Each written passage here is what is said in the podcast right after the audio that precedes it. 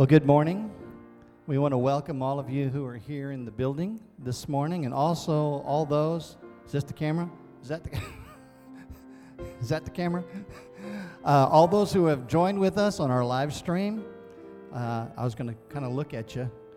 And, uh, but we're so glad that you're with us today. You are in the right place. This is Western Hills Church. And uh, we are so glad you are present with us today. Um, I wanted to make one more announcement, and that is that uh, we have completed the halfway point of our annual budget, and we are at presently at $25,500 behind.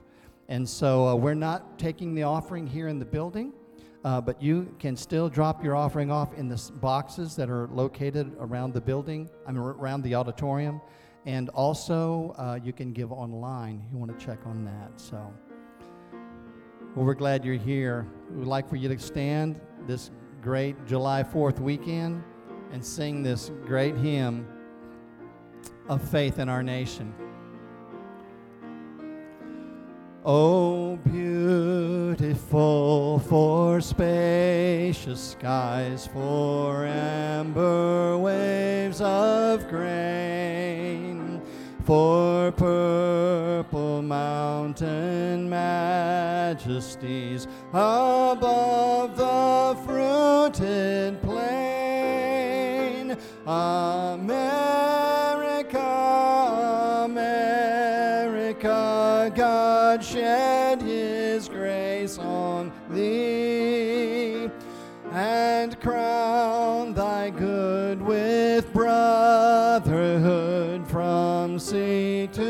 shining sea.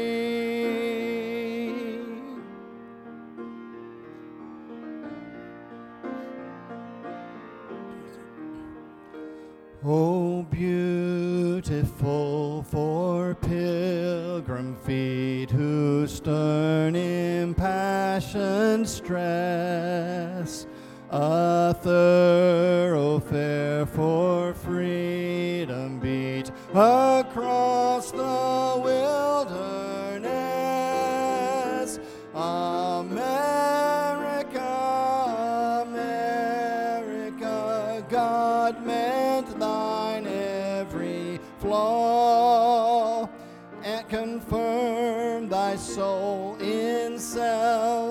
control, thy liberty in law.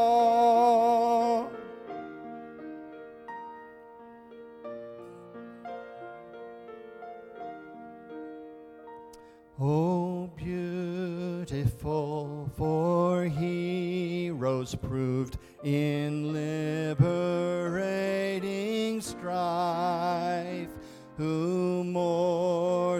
more than self their country loved, and mercy more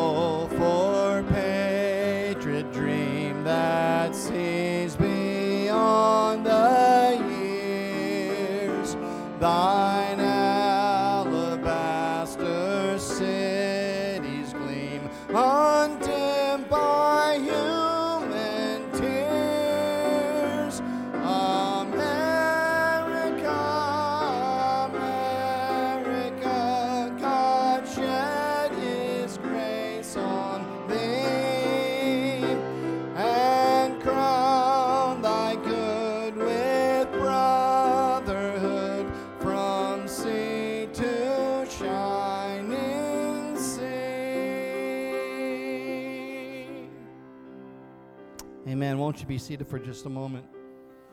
You know, there was uh, a time in our history when they were trying to decide what our national anthem would be, and many people put America the Beautiful forward for that.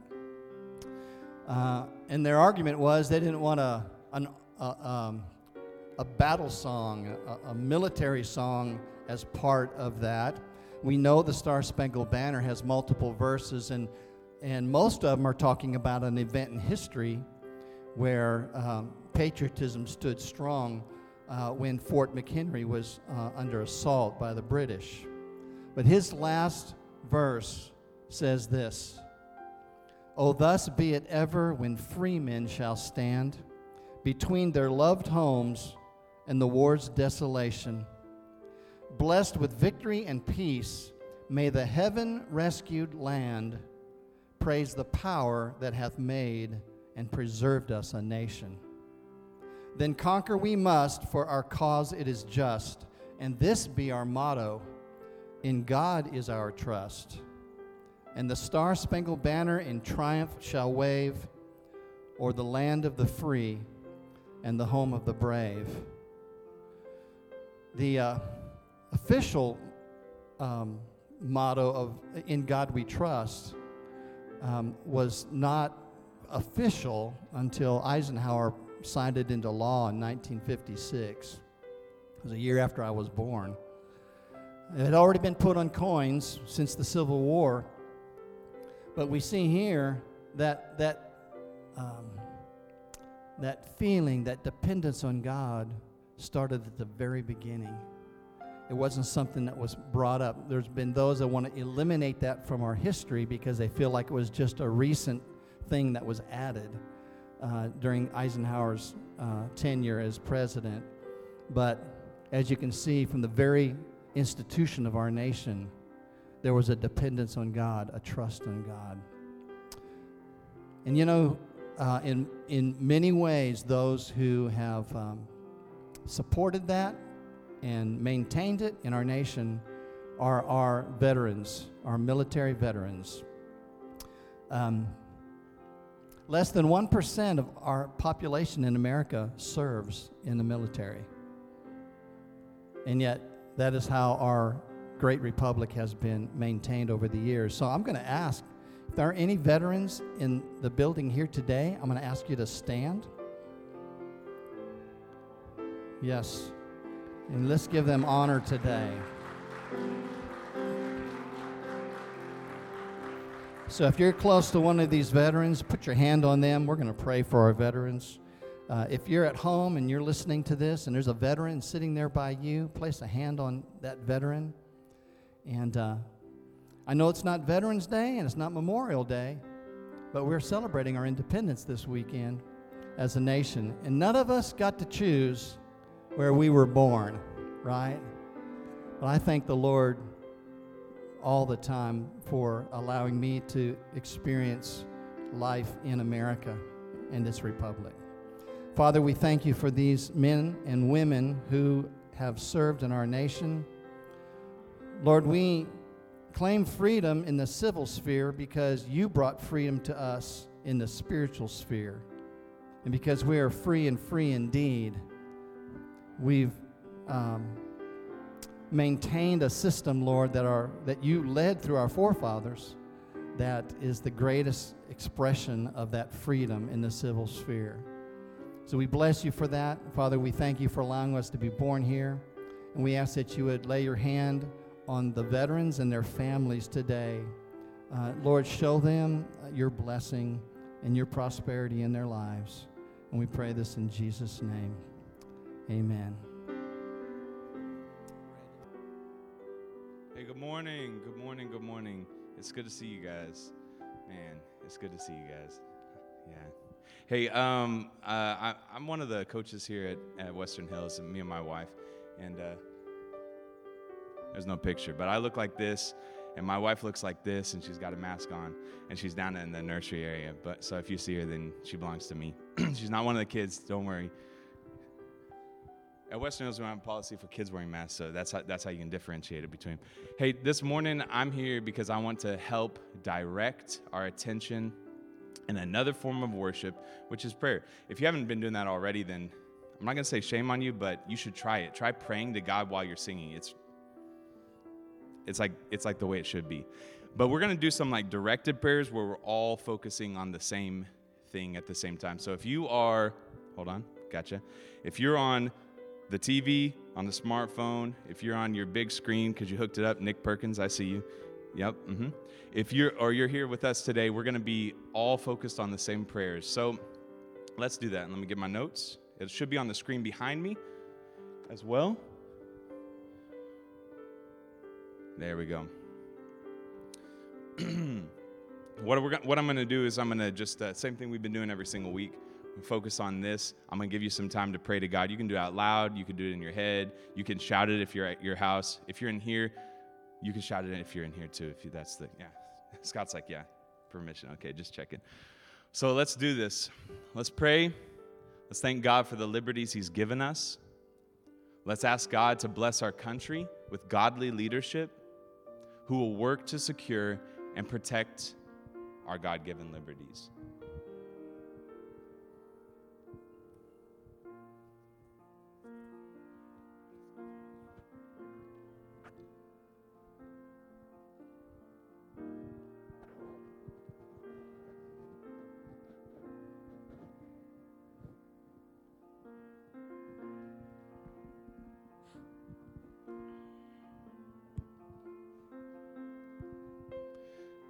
Next, we want to give some, um, some thanks, some special attention to those who have sacrificed for our country.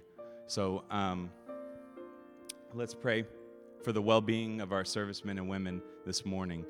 Let's also remember to pray for their safety and for the safety and blessing of their families.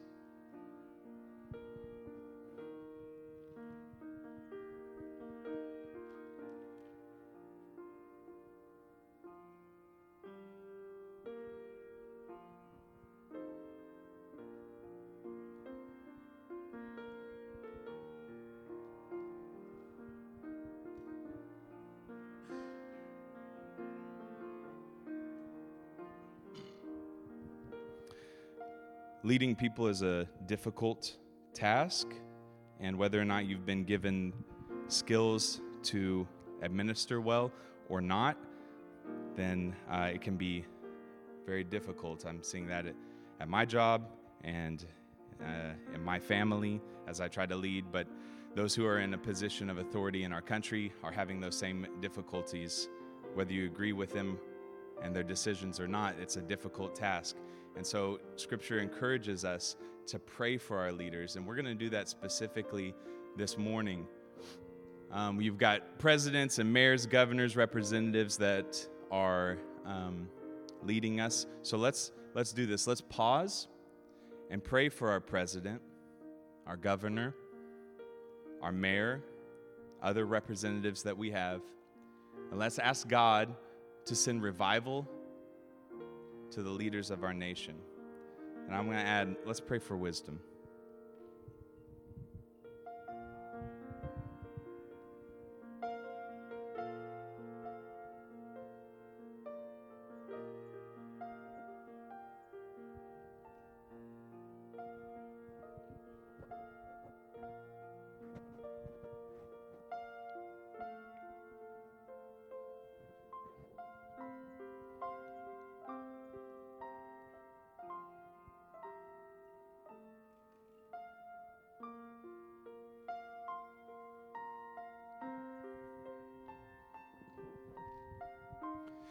Moment, Pastor Scott Sanders is going to come up here and, and preach the word for us this morning.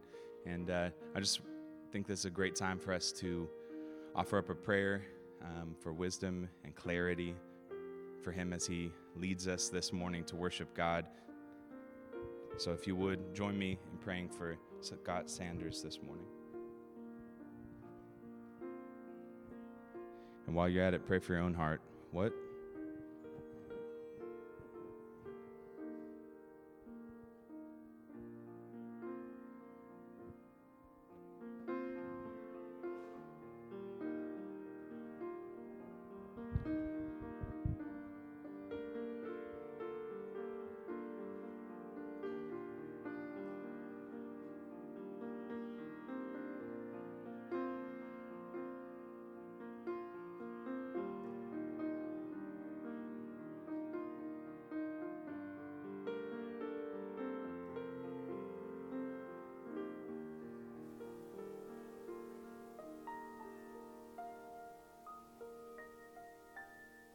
Testing, testing. There we go.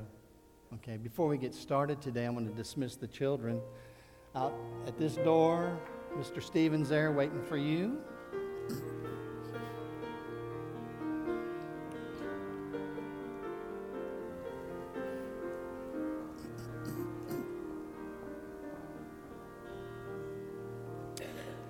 I want to thank the worship team this morning for um, carrying some of the weight of that.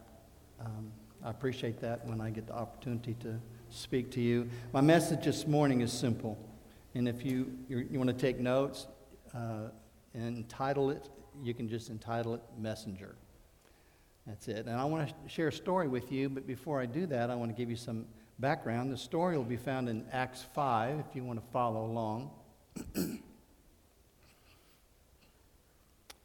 uh, previous in the book of Acts, we find that the Holy Spirit is dropped down on the church. And uh, there's some manifestation of that. And out of that, a crowd begins to gather and uh, question what's going on. And so Peter preaches his first sermon there at Pentecost. And he explains the effects of what they're just seeing of the Holy Spirit. And then he shares the gospel. And then in chapter 3, they, they heal a lame man. I mean, he's been lame. They take a long time to express this in, in Acts. Uh, this beggar lame man that everybody knew about, and he was healed, and it brought a crowd. And as that crowd formed, Peter preached his second sermon. Again, it was another presentation of the gospel. And soon after that, he and John were arrested by the chief priests, other, other religious leaders of that time.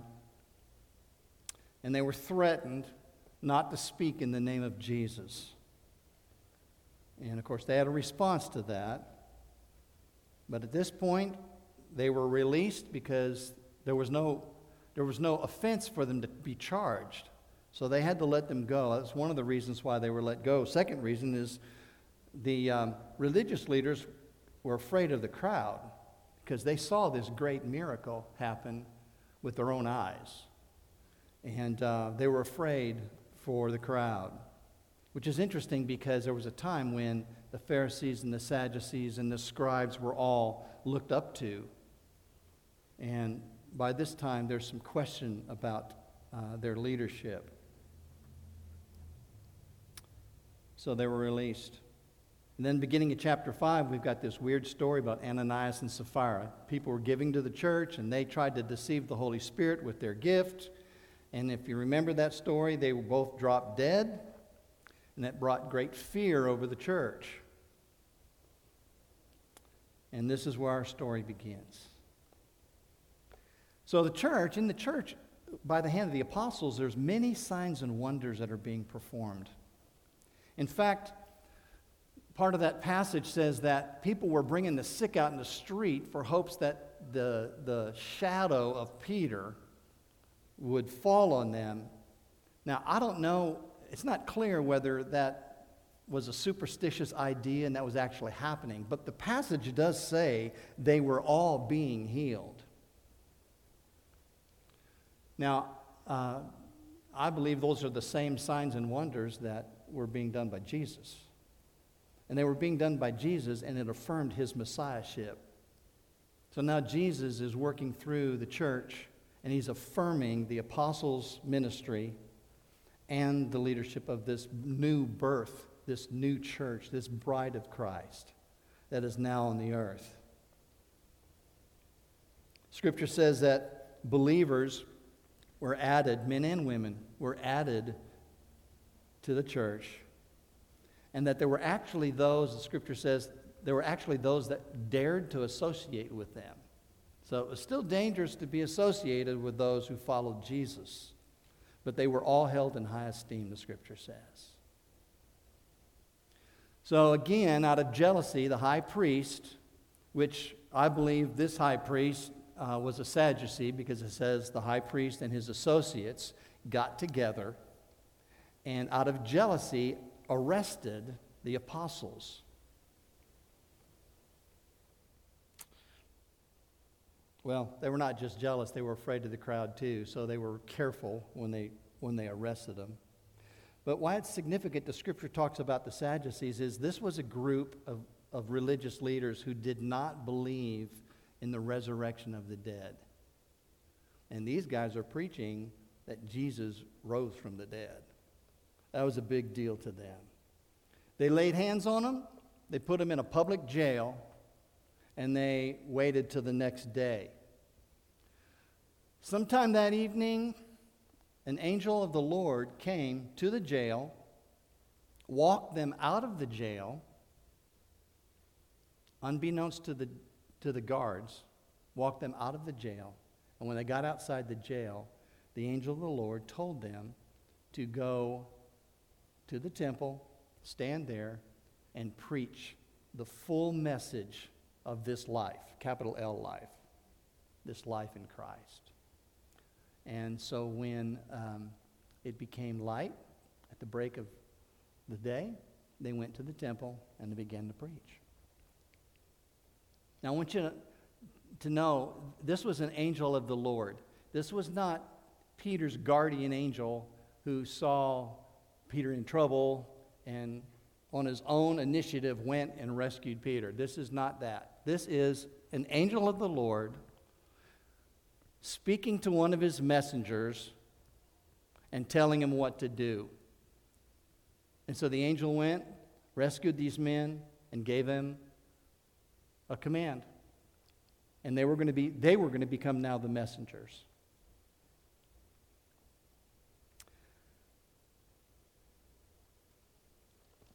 I need to pause the story right there. So, what was the message of these messengers? They're back in the temple and they're, they're preaching. I'm assuming Peter was among them. And uh, if it was a similar message to his other two messages that we already know in Acts, this particular message was not uh, recorded for us in the scripture, but his other two messages were, and ext- extensive messages were. And so I'm just going to summarize the message at Pentecost, okay?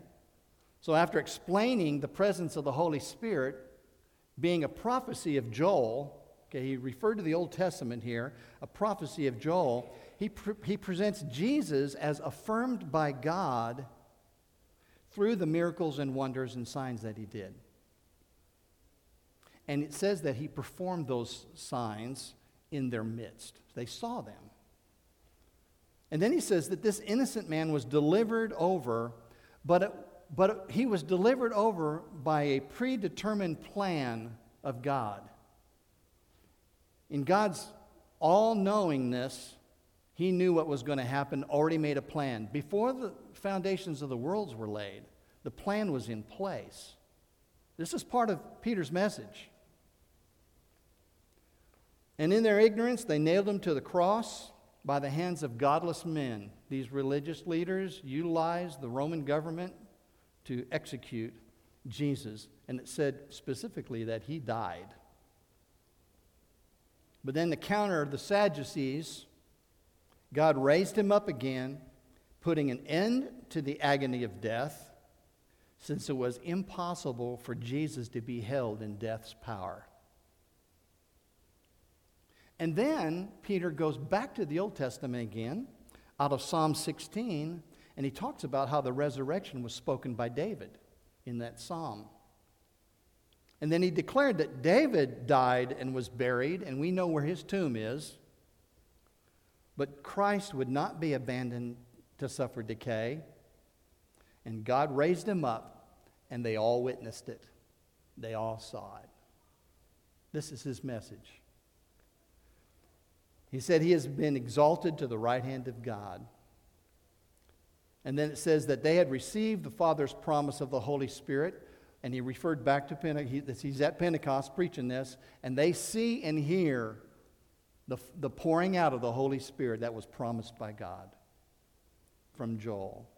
And then he finishes that message with, Therefore, let all the house of Israel know for certain that God has made him both Lord and Christ, Messiah, this Jesus whom you crucified. And you could imagine a response to that. Actually, Most of Peter's earlier, early sermons didn't end well. Okay? Um, you know, that sounds like the gospel, right? It sounds like the whole gospel that he just preached. As I considered that passage in Acts 5, um, I noticed that God loves to send messengers. Now, I don't have an answer for this. Sometimes God spoke specifically to people. Remember Moses out of the burning bush? That was God speaking directly to Moses. And then on Mount Sinai, when he gave uh, the law, God spoke directly to Moses. We know that God spoke directly to the prophets. He gave them things to do and things to say. And the prophets always said, Thus said the Lord. So they were hearing directly from God. Remember, Jonah was sent to Nineveh by God. Uh, I love Isaiah's uh, calling in, in Isaiah 6 when God spoke directly to Isaiah. Okay? Who will go for us? I will. I'll go. What's interesting in that calling is that um, he was going to preach, and in his ministry, there was going to be no ears to hear, no eyes to see. In other words, there would be no results from his preaching except that he was speaking the word of God given to him to preach. There's another example of God speaking directly to someone. Jesus had a word to say to Saul on the road to Damascus. Remember that? Why do you persecute me? And I'm not going to rest long on this, but don't we hear from the Lord regularly because of the Holy Spirit that lives in us?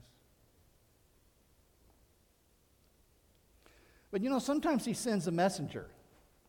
I mean, He sent an angel of the Lord to talk to Zacharias that they were going to have a child, and that child would be John and he would be the prophesied forerunner of the Lord. Pretty important message, but he left it to an angel. Um, that angel's identified as Gabriel in the book of Luke. Gabriel also spoke to Mary. Don't be afraid to take Joseph as your husband. I'm going to conceive the, the, the Holy One in you. The Messiah will be brought forth by you, Mary. And then Gabriel also spoke to Joseph. Scripture doesn't clarify that it's Joseph in the book of Matthew. I mean, th- that is Gabriel in the book of Matthew. I, I'm assuming that because he carried those other messages. Don't be afraid to take Mary as your wife. What's in her is of the Holy Spirit. Um, John the Baptist of course, was a messenger, the prophesied messenger of the, of the anointed one that would come and bring salvation to the earth. And I believe you could say that God's Son would be the greatest messenger. Look at these scriptures with me. I mean, Jesus often said, When you've seen me, you've seen the Father. John 1:14 says, And the Word became flesh and dwelt among us, and we beheld his glory glory as of the only begotten from the Father, full of grace and truth. I love this passage in Hebrews 1 3, and he is the radiance of his glory and the exact representation of his nature. This is Jesus. Paul told the Corinthians that he was the image of God and that we see the light of the knowledge of the glory of God in the face of Christ. He was the greatest messenger. You know, we've been in a study called Warrior Winning the Fight for Faith. I'd like to propose that the concept of being a messenger of the message, the gospel, is not unlike military operations. This is the 4th of July. Let's talk about that in history, there was a warrior that said, War is not an affair of chance. A great deal of knowledge, study, and meditation is necessary to conduct it well. When I read that quote, I was thinking of sermon preparation. In 500 years before the birth of Jesus, there was a book written by a Chinese philosopher and strategist, a general in the Chinese army of that day, called The Art of War, studied by many in the military today. And he said this Now, the reason the enlightened prince and the wise general conquer the enemy whenever they move, and their achievements surpass those of ordinary men, is foreknowledge. Battles are won through foreknowledge. Now, the Army uses a, a, an acronym, and my son's been staying with us, and he's a former Marine. Um, there's no ex Marines, they're all former. And um, I, I, asked him about this, and he said that the Marines have exact same kind of acronym, different other kind of training that supports it, but the same acronym, and it's MET-T. And those stand for certain things. The M stands for mission. What is the mission? Okay? Uh, discerning whether it's accomplishable. But there's a mission. What is it? Defining the mission. The E stands for the enemy. What is known about the enemy? His size, his location. What's his strategy? What's, what's his strategy been in the past? Can we depend on him doing the same thing that he did before? That first T is terrain. You know, the land forms. How will it affect the mission? Uh, that includes the weather. How will the, the weather affect the mission? We're talking about the environment of the battlefield. Okay? That second T is troops. Who's available? Are they trained? Are they prepared to go wherever the commander says? The, the idea of training in the American force is so important because what made uh, the American forces, and still do, what makes the American forces so formidable is that the mission was always communicated from the top all the way through to the bottom. And you'll see war movies sometimes um, where a group will come into a battle area and they'll say, Who's in charge here?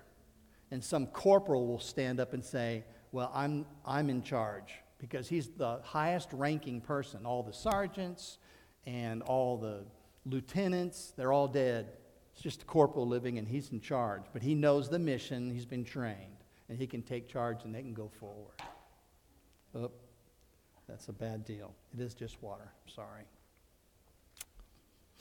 And then the last T stands for time. How much time is available? Is there time enough to train? in preparation for this movement of troops. Okay. So I want to relate that to our battlefield. Okay. First of all, I want to talk about our mission. What is our mission? Well, the scripture is clear that our mission is the advancement of the kingdom of God. Now, there's this great verse in Daniel 2. And if you remember the story there, Nebuchadnezzar is having this troubling dream. And I'm not going to get into all the details of that passage. If you remember that dream, uh, it troubled him so he called all his magicians and uh, his wise men together, and he wouldn't tell them the dream. He said, You tell me the dream and then interpret it for me. Okay? And they couldn't do it. Well, Daniel's name came up. Daniel clarified it wasn't going to be he that interprets it, it's going to be the Lord that shows the dream because of God's all knowingness, right? And so he details that that dream talks about four kingdoms. The first one being the one that Nebuchadnezzar was king of, Babylon. Okay? And then the Medo Persian kingdom was going to come. And there was going to be a Grecian kingdom that com- come. And then there was going to be a Roman kingdom that, that, come, that comes. And he detailed all those kingdoms. And out of that, he says this in verse 44 In the days of those kings, Babylonian, Persian, Grecian, Roman kings, in the days of those kings, the God of heaven will set up a kingdom which will never be destroyed. And that kingdom will not be left for another people. It will crush and put an end to all these kingdoms. but it will itself endure forever. And we know that during the Roman kingdom is when Jesus was born and the Messiah came on the earth. Okay. Nebuchadnezzar later would affirm, and I don't know if Nebuchadnezzar ever became a, a Yahweh follower, okay? But even uh, in his, um, even as a, as a, a secular king, he, he clarified that God's kingdom, Yahweh's kingdom, would endure from generation to generation. Now, now not only was it prophesied in, in uh, Daniel, but Jesus preached the kingdom of heaven, the kingdom of God. He preached what it was like. He talked about its value. He told his disciples who would enter into it and who would not enter into it. And he did this throughout his ministry. He even affirmed John's statement repent, for the kingdom of heaven is at hand. Jesus preached that same message in his ministry. But then you know what? The church caught it. It was the message of the church. Listen in Acts 8:12. But when they believed Philip preaching the good news about the kingdom of God and the name of Jesus Christ, they were being baptized men and women alike. In Acts 19:8, Paul was speaking and he said, and he entered the synagogue and continued speaking out boldly for 3 months, reasoning and persuading them about the kingdom of God. By the way, here's, here's what he used. Look at Acts 28 23. When they had set a day for Paul, they came to him at his lodging in large numbers. At this point, Paul was under house arrest. And he was explaining to them by solemnly, solemnly, solemnly testifying about the kingdom of God and trying to persuade them concerning Jesus, both from the law of Moses and from the prophets from morning until evening. Church, this is our, this is our mission the advancement of the kingdom of God. Well, what about the enemy? There's only one enemy. And I, I, I struggle with this. For our struggle is not against flesh and blood, but against the rulers, against the powers, against the world forces of this darkness against the spiritual forces of wickedness in the heavenly places.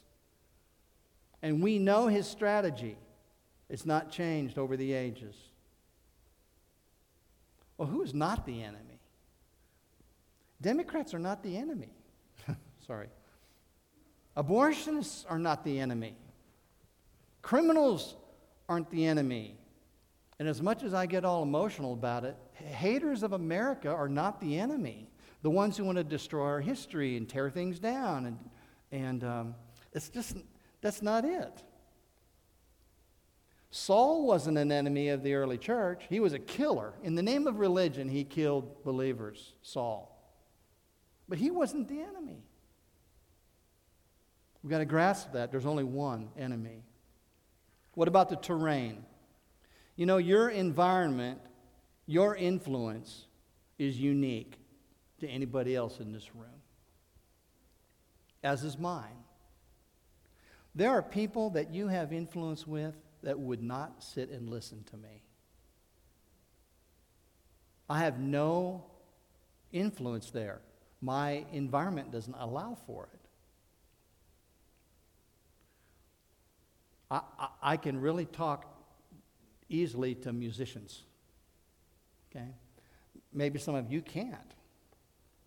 But you have a realm of influence that I don't have, and I've got a realm of influence that you don't have. You know what? I can go and talk to my neighbors, but probably you wouldn't have enough influence there unless you came and hung out with my neighbors. As I don't have much influence in your neighborhoods either, right? That is the terrain. There are those in whose lives you have influence that I have none. Workplaces, affect that. Neighborhoods affect that. Your skills and hobbies affect that.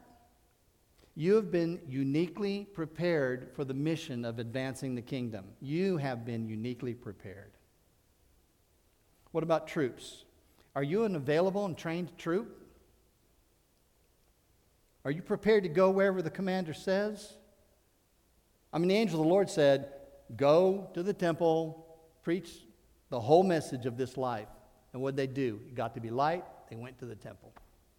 They just went. They just went where the commander told them to go. Listen, a good commander anticipates the conflict, establishes a strategy, and, and knows how to effectively use his troops. And then he communicates to his subordinates. Our commander, Jesus, knew of the conflict before he created man.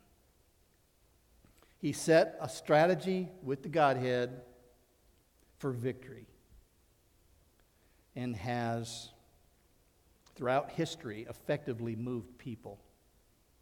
Individual messengers, he's effectively moved in every nook and cranny of the earth through all of history.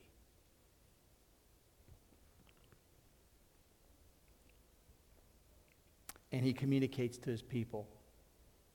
If, you, if you've been a believer for very long, you know that God wants to be known, and he wants to be known by you. Well, what about time? It seems like there's always a lot of time to study, to plan, to train. In the military, we, we spend a lot of time training. They want um, what we do on a battlefield to be as natural as possible. Um, they don't want you to be unsure about what you're going to do when you get there. So it's constant training. The military will take a lot of time for these activities, but at some point, at some historical point, the mission begins. The operation happens. Um, we were in Branson last weekend and we got to see Noah.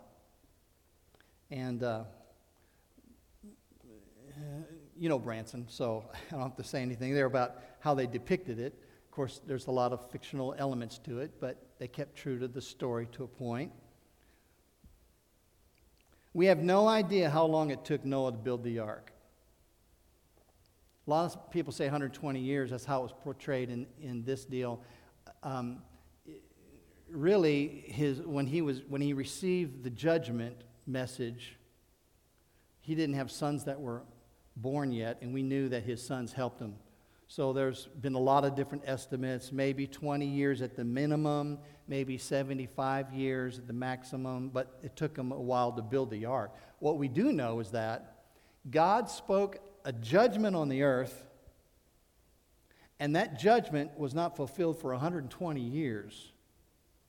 But guess what happened after 120 years? The rains began to fall Noah and his family, though all it was open for anybody to get in that ark, but it was only Noah and his family that went into the ark. God closed the door, and there was massive destruction. The operation had taken place. There was all this time, and then the mission started.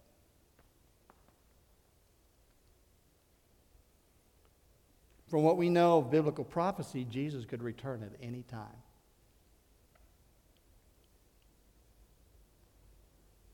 Time is short. Um, are you prepared? Are you trained enough to be a messenger? Battles are won through foreknowledge, and that's why we depend on God's messengers. Because the one who knows all is the one who's sending the messengers. So, here in our story, we have the messenger, the angel of the Lord sending messengers to the temple. Well, how about the rest of the story? So, again, the high priest calls for the council. This is his associates, the scripture says, that are Sadducees. But the whole Senate of the sons of Israel come together, which includes Pharisees and scribes, the whole, the whole kit and caboodle. and they sent orders to bring these men out of the prison. So some officers came to the prison. They found it locked and secured, Guards in place. They open up, and the men are gone. And they have no way to answer for it. I mean, they're confused. What, they have no idea what's, what's going on. The scripture says that somebody came and said, The guys you're seeking are in the temple, and they're preaching there, they're teaching there. So they went to the temple and uh, they arrested the men, the apostles, brought them back to the court. And they were careful not to be violent with this arrest because of the uh, fear of the crowd again. Actually, the scripture says they were afraid of being stoned. Interesting. So the high priest questions them right before the council. He says, We gave you strict orders not to continue teaching in this name, and yet you have filled Jerusalem with your teaching and intend to bring this man's blood on us. You're going to turn all the people against us. And this, I have to read Peter's response because this is great. It begins in verse 29.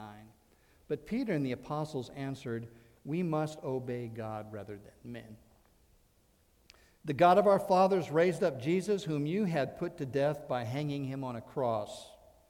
He is the one whom God exalted to his right hand as a prince and a savior to grant repentance to Israel and forgiveness of sins. And we are witnesses of these things. And so is the Holy Spirit, whom God has given to those who obey him. Now, you know that didn't go well in the court. When they heard it, they were cut to the quick, according to the scripture, and they intended to kill them. That is their operating procedure. They did it to Jesus. They had no basis for doing it, but they intended to kill him, and they did. It's interesting in the scripture when Jesus raised Lazarus from the dead, and everybody began to report that they saw Lazarus alive now that their intent was to kill Lazarus so that it wouldn't be believed. That's their mode of operation. By the way, that, that looseness with life is the same spirit we live with today. Worldwide, but we're seeing it raise its ugly head in America. That in the, the protest world, which peaceful protest is what our republic allows, we have people who are willing to just re- haphazardly take lives, just to prove they can, I guess. It's the same spirit that's right here. Get, get, get rid of anything that is contrary to what you believe. Some, someone stands up in this meeting, Gamaliel. You guys rem- might remember Gamaliel. He's mentioned another time in Scripture when Paul is, is giving reasons why um, his position in society was so high. He was a Pharisee of the Pharisees, remember? And he was taught by Gamaliel, not just any teacher, he was taught by Gamaliel. So Gamaliel stands up in the midst of this, and by the way, Paul's not Paul yet, he's Saul, and he's out there after believers. And I don't know if he's still under Gamaliel's tutelage or not. I don't know that, but there's that connection. And so he orders the men to be taken out of the room, the apostles. And then he tells the men are, that are in the council there, he said, You need to take care what you do with these guys. And he recalls some history. He says, You know, there's this guy, Theudas, who had a movement for a while. He had over 400 men following him. And he was killed, and his men just scattered and nothing, nothing became of it. And then there was another guy, Judas of Galilee, and he gained a following. And then he died, and his people were scattered. And he said, You need to be careful what you do with these men because if it's just of men, just like those movements are going to go away, it's going to go away. It's not going to amount to anything. But if truly the Lord is behind this, you'll be fighting God.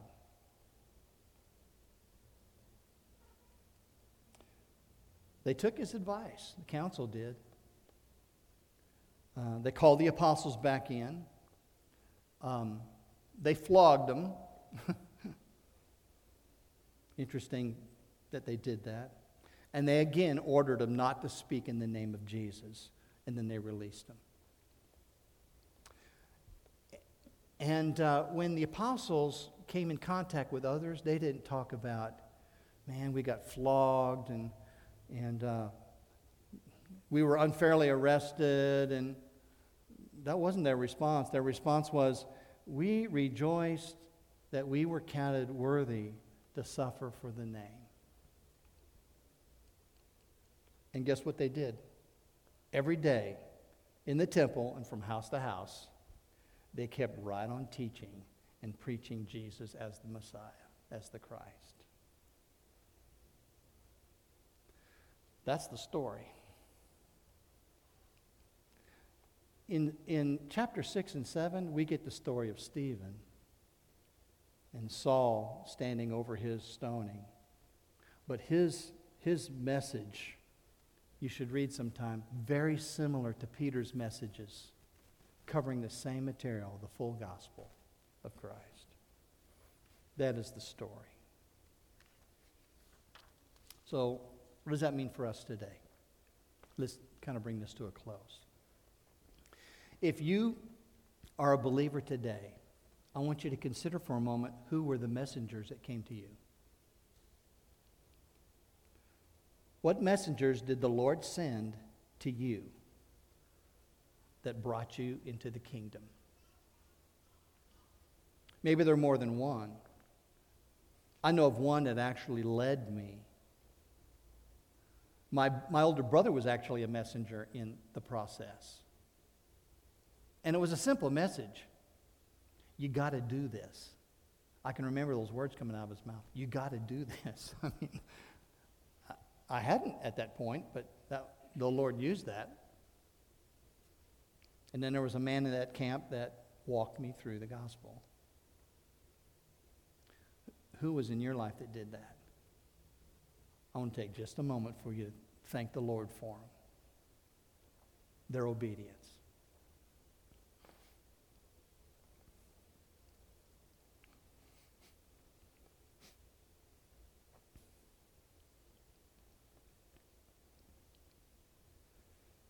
Now, what can we learn from the messengers from this story? First, first, God's earthly messengers are regular people. They're just regular people. If Peter was standing here before you, he would say, I'm no different than you guys. Gamaliel understood. He called out a couple of, couple of guys who were just regular people, but they were trying to do a movement on their own. But he also understood that regular guys, empowered by God, are indestructible. They're just regular people, just like you and I. Listen, messengers are committed to knowing God, His person, His ways, and His mission. You know, the advancement of the kingdom of God. They're committed to that. I tried to think of any messenger in the scripture that was sent that did not already have a vibrant relationship with the Lord. I couldn't think of one.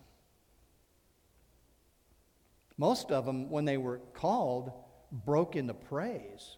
Moses' song, Mary's um, Magnificat, when she began to just bless the Lord for his calling on her life. There's a hunger to know God and to know His character and His nature and His ways.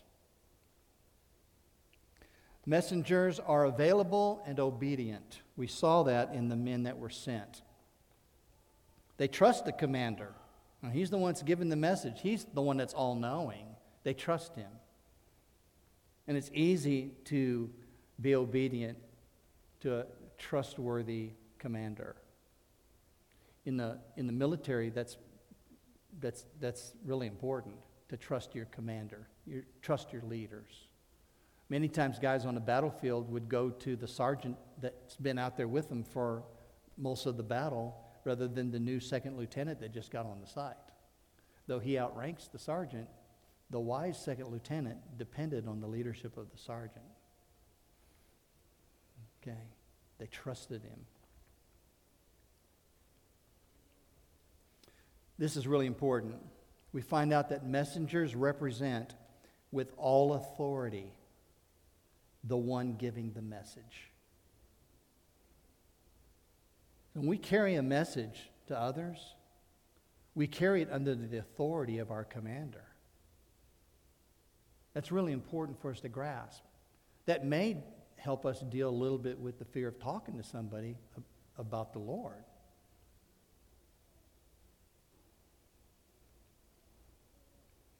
And probably following that, if a messenger is rejected, the one who sent him or her was rejected first. Jesus said it this way in John 15, 18. He said, If the world hates you, remember that it hated me first. So it allows me as a messenger not to be worried about the result. Okay? I just rejoice that I'm worthy to suffer for the name, right?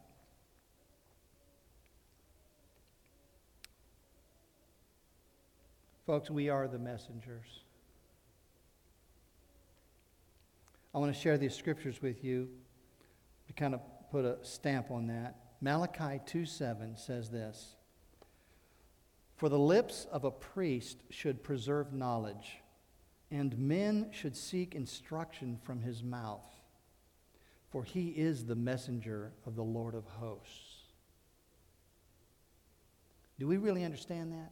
The Lord of hosts okay, the Lord of all the angelic beings that he can use as a messenger, and he chooses to use us. Why do I say that? Because 1 Peter 2 9 says this, but you are a chosen race, a royal priesthood, a holy nation, a people for God's own possession so that you may proclaim the excellencies of him who has called you out of darkness into his marvelous light. This gets really personal, folks. The God, the Lord of hosts, is calling you, personally, calling you to be his messenger, to proclaim the excellencies of him. You've experienced it. You've been called out of the darkness into the light. You know what, you know what it feels like to be redeemed, freed, part of the kingdom now? A royal priesthood. We are priests. And it's for the lips of a priest should preserve knowledge. Men should seek instruction from the priest's mouth, for he is the messenger of the Lord of hosts. You're a priest. 2 Corinthians 8:23 says this, "As for Titus, he is my partner and fellow worker among you. As for our brethren, they are messengers of the churches, a glory to Christ. We are the messengers. And what of the message?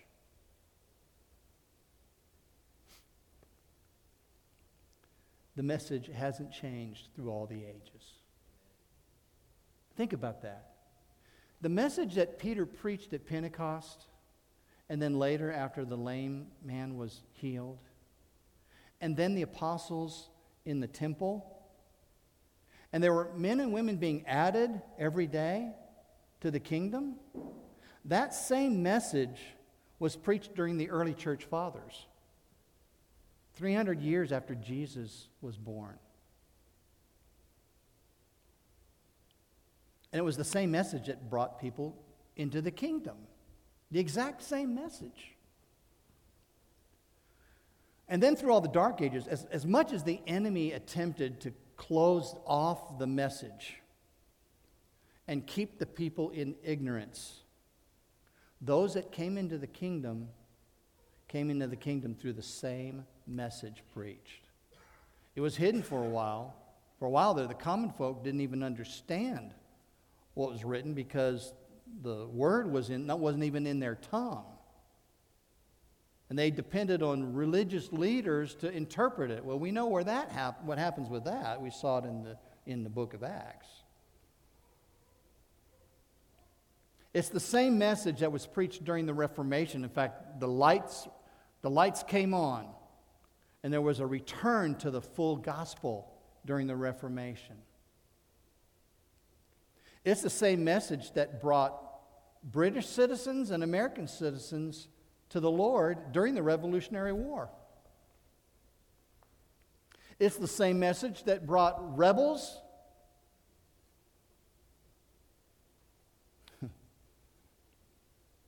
and the Union soldiers. Both sides, I mean, there's all kinds of stories during the Civil War of revival in both camps. See, the enemy really wasn't flesh and blood. The true battle was happening somewhere else. But the same message brought them both into the kingdom. It's the same message that was proclaimed during the world wars. When German forces and American forces went out in the battlefield during one Christmas evening and sang Silent Night together. It's the same message today. It's the same message. It hasn't changed through all the ages. The second point is the message can be distorted. I mean, it wasn't but a decade that passed before Paul and Peter and other writers in the gospel had to challenge folks in the church because they were believing a different gospel, which, which Paul clarified isn't really a different gospel. There's only one gospel. But don't be deceived. Um, all through uh, uh, the book of Galatians, Philippians, Second Peter, uh, First John, they were, they were constantly talking about false teachers and false teaching in the church. So it can be distorted, and it's been distorted over the ages. And if you think, stop and think the distortions that are happening today, there aren't any new distortions. They're the same over the ages. Third point about the message is the Old Testament stories support and give light to the message. Did you notice in all the stories, the, the sermons that were preached, the, the sermon preacher, whether it was Peter or others, brought the Old Testament in and, and walked through and reasoned with the people through the law, through the prophets. They used the Old Testament scriptures to affirm the message of the gospel. I think that's neat. You go back and you find out Jesus did that when he, after he was raised from the dead, those days that he was on the earth, he sat down with men and he talked to them about, I mean, he, he showed them the prophecies in the Old Testament and how they referred to him, and their, li- their eyes were open. Well, they took that and they went and preached that in their messages. The Old Testament supports that. That's why we story in our small groups. Not just New Testament stories, Old Testament stories. Because they give support, they give light to the message. And I think this is really important for us to understand. The message will be received by some, but will more likely be rejected. Hear what I'm saying? Most of the time you share the message, it's going to be rejected in our day.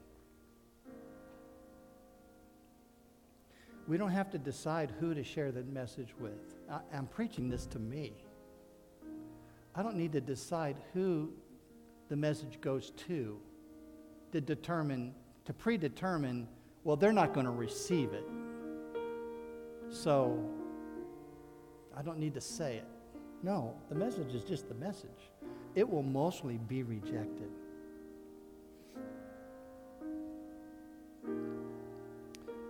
Jesus said in Matthew 7 13, The gate is wide and the way is broad that leads to destruction, and there are many who enter through it. That's as true today as it was in his day. But what was Jesus' response to the rejectors? You know, when his own people rejected him, he said this Oh, Jerusalem, Jerusalem, the city that kills the prophets and stones those sent to her. How often I wanted to get. How often I wanted to gather your children together, just as a hen gathers her brood under her wings, and you would not have it. Or Luke says, You were unwilling. I guess the ultimate picture of Jesus and his rejectors is on the cross when he said, Father, forgive them. They, they know not what they do.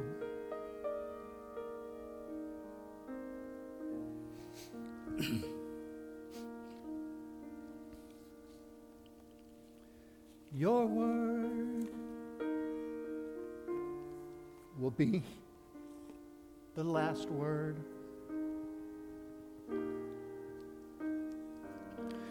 Your promises will stand forevermore. Man's thoughts and all his plans will come to an end. But your word will be the last word. Your word says, I'm forgiven. Your covenant says you will always be with me. And though some may scoff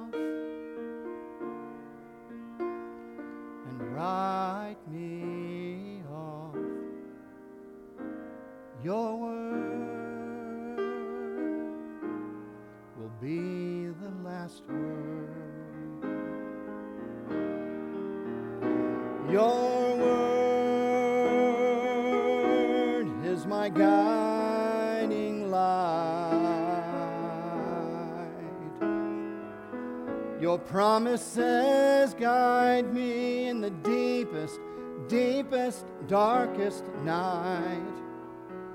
Though troubles come and go, in my heart I'll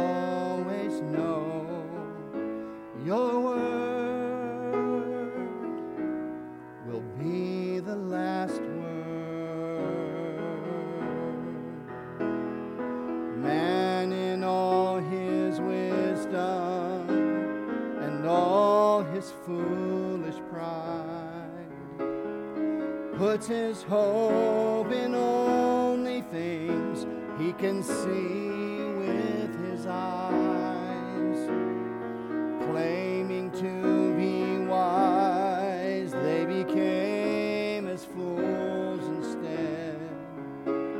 But Lord, I'm banking all my faith on the truths of what you said.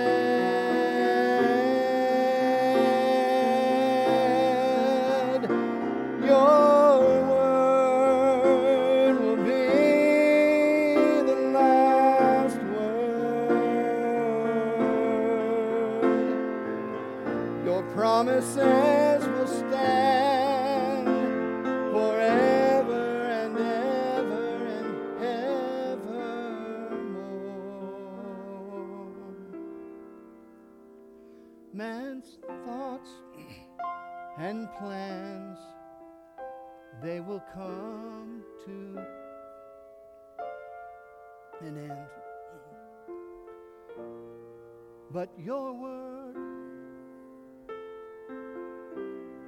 will be the last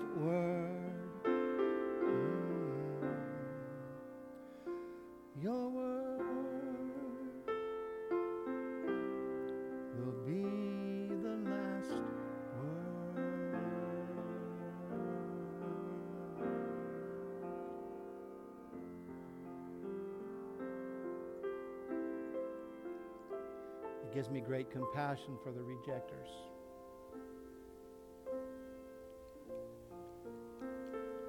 So,